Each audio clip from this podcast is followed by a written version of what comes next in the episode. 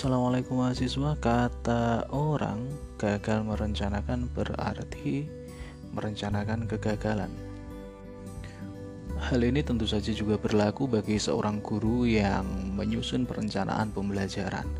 Menyusun perencanaan pembelajaran bukan hanya menyusun aktivitas pembelajaran pada setiap pertemuannya Tetapi guru juga harus melihat dalam cakupan yang lebih luas bagaimana alokasi waktu efektif selama satu tahun pembelajaran atau selama satu tahun ajaran. Perhitungan alokasi waktu merupakan langkah penting dalam menerjemahkan kurikulum menjadi program tahunan dan program semester. Perhitungan alokasi waktu dimaksudkan untuk menghitung ketersediaan waktu efektif yang benar-benar tersedia, yang benar-benar bisa digunakan, dimanfaatkan untuk kegiatan pembelajaran dalam satu tahun ajaran. Ya, karena pada kenyataannya yang disebut dalam satu tahun ajaran itu tidak benar-benar full satu tahun, tapi juga harus dikurangi hari-hari libur atau dikurangi juga kemungkinan-kemungkinan adanya kegiatan-kegiatan sekolah yang membuat pembelajaran di kelas tidak bisa dilangsungkan. Misalnya ada kegiatan MOS atau ada kegiatan perlombaan-perlombaan menjelang 17-an Agustus itu atau kegiatan-kegiatan yang lain yang itu mengambil jam pelajaran. Seandainya kita tidak melakukan perkuliahan daring, barangkali saya juga akan sering tidak bisa hadir di kelas karena saya memiliki tugas-tugas lain selain harus mengajar di kelas. Misalnya ada tugas untuk menguji monakosa, untuk menguji proposal skripsi, tugas untuk menyusun kurikulum dan lain-lainnya. Yang itu tidak bisa diwakili dan juga tidak bisa ditinggalkan. Sehingga perkuliahan kita seandainya tidak daring dan tidak bisa disambi dengan kegiatan yang lain dalam satu waktu tentu perkuliahan kita juga tidak akan mungkin bisa dilaksanakan dalam 14 kali tatap muka. Nah, sama halnya dalam pembelajaran di sekolah. Ketika daring ya guru bisa nyambi yang lain ya, tetapi ketika harus benar-benar tatap muka di kelas maka guru harus benar-benar mempertimbangkan menghitung alokasi waktu efektif. Untuk bisa menghitung alokasi waktu efektif perlu dipertimbangkan beberapa aspek terkait. Yang pertama kalender akademik satuan pendidikan. Nah, kalender akademik merupakan pengaturan waktu untuk kegiatan akademik pada satuan pendidikan dalam satu tahun ajaran. Yang kedua adalah beban belajar peserta didik. Beban belajar merupakan keseluruhan kegiatan yang harus diikuti peserta didik dalam satu minggu, satu semester, dan satu tahun. Beban belajar ini tidak serta-merta ditentukan guru oleh sekolah ya, tetapi beban belajar dalam satu minggu sudah diatur dalam peraturan Menteri Pendidikan dan Kebudayaan. Kalian bisa cek Permendikbud nomor 67, 68 dan 69 tahun 2013. Selain beban belajar dalam satu minggu, dalam Permendikbud tersebut juga diatur beban belajar dalam satu semester. Selain harus memperhatikan beban belajar dalam satu minggu dan beban belajar dalam satu semester, perlu juga diperhatikan bahwa beban belajar dalam satu tahun ajaran paling sedikit adalah 36 minggu dan paling banyak adalah 40 minggu. Nah, sehingga memang tidak mungkin bisa full 52 minggu dalam satu tahun. Tetapi juga tidak bisa kurang dari 36 minggu. Secara praktis kalian bisa mencoba menghitung alokasi waktu untuk setiap mata pelajaran dengan beberapa tahapan. Yang pertama adalah tentukan dulu jumlah minggu yang tersedia pada masing-masing semester. Misalnya pada semester gasal ya, dimulai dari bulan Juli. Oh, bulan Juli berapa minggu? Oh, 4. Agustus berapa? Oh 5 September 4 Oktober 4 dan seterusnya sampai akhir semester di bulan Desember. Oh 4 kemudian dihitung jumlahnya berapa? Oh 26 minggu begitu. Kemudian dihitung juga yang semester genap. Oh bulan Januari sekian sekian Februari sekian Maret sekian sampai Juni sekian jumlahnya berapa? Oh ada 26 minggu gitu ya. Karena dalam satu tahun kan ada 52 minggu. Nah itu perhitungannya kasarannya kira-kira begitu.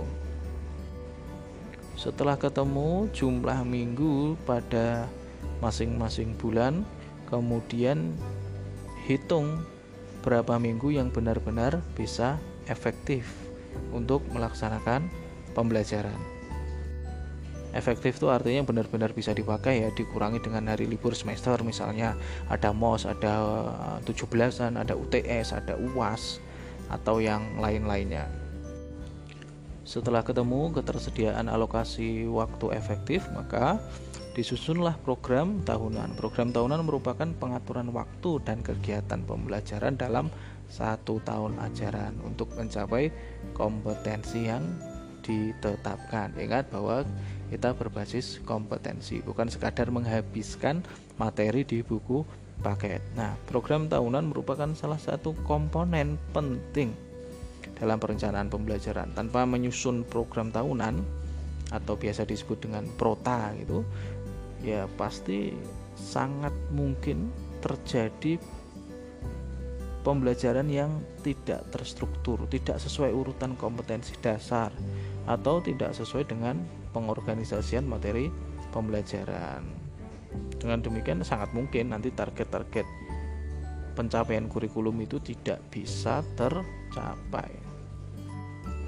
Guru tentu saja tidak bisa asal-asalan ya, tidak bisa pukul rata. Artinya walaupun misalnya ada empat kompetensi dalam sekian minggu, tidak berarti jumlah minggu yang tersedia itu langsung dibagi empat karena ya kita harus melihat proporsi dari masing-masing kompetensi.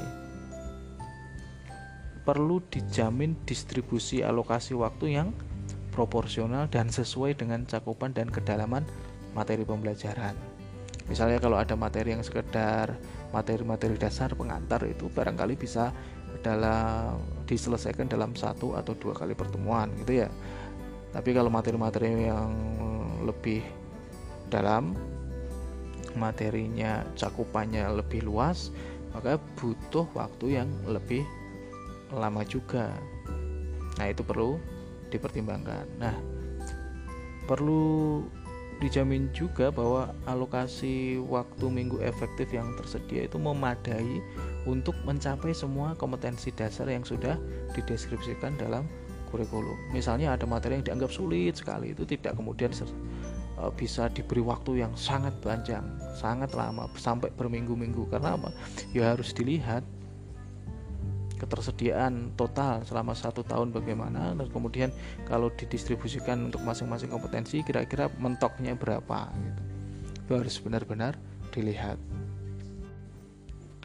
maka bisa kita garis bawahi ya bahwa dalam penetapan alokasi waktu untuk setiap kompetensi dasar perlu dipertimbangkan beberapa aspek. Tadi ya satu kompleksitas materi pembelajaran. Makin kompleks tentu butuh waktu makin lama. Yang kedua adalah cakupan dan kedalaman materi pembelajaran. Karena kita tahu ya materi itu beda-beda. Ada yang tadi ya sekadar pengantar bagi satu ilmu itu ada yang sudah merupakan tingkat lanjut. Perlu dipertimbangkan juga model atau pendekatan atau strategi atau metode yang digunakan karena hal ini berdampak juga pada alokasi waktu yang dibutuhkan. Pembelajaran yang menggunakan model pengajaran langsung ya direct instruction. Itu biasanya seharusnya membutuhkan waktu yang lebih singkat, lebih pendek dibandingkan dengan model pembelajaran kooperatif atau cooperative learning apalagi kalau berbasis proyek. Nah, hal-hal lain yang perlu juga dipertimbangkan adalah uh, sumber belajar yang tersedia dan juga media pembelajaran karena hal ini nanti punya dampak langsung ya pada efisiensi waktu dalam pelaksanaan pembelajaran. Nah, setelah program tahunan selesai, maka lanjut ke program semester atau biasa disingkat dengan PROMES. Program semester merupakan jabaran dari program tahunan yang isinya adalah perencanaan kapan pembelajaran atau pembahasan materi pembelajaran untuk mencapai kompetensi dasar tertentu dilaksanakan. Nah, dengan demikian eh, program semester berkaitan dengan penjadwalan pembelajaran untuk pencapaian setiap kompetensi dasar.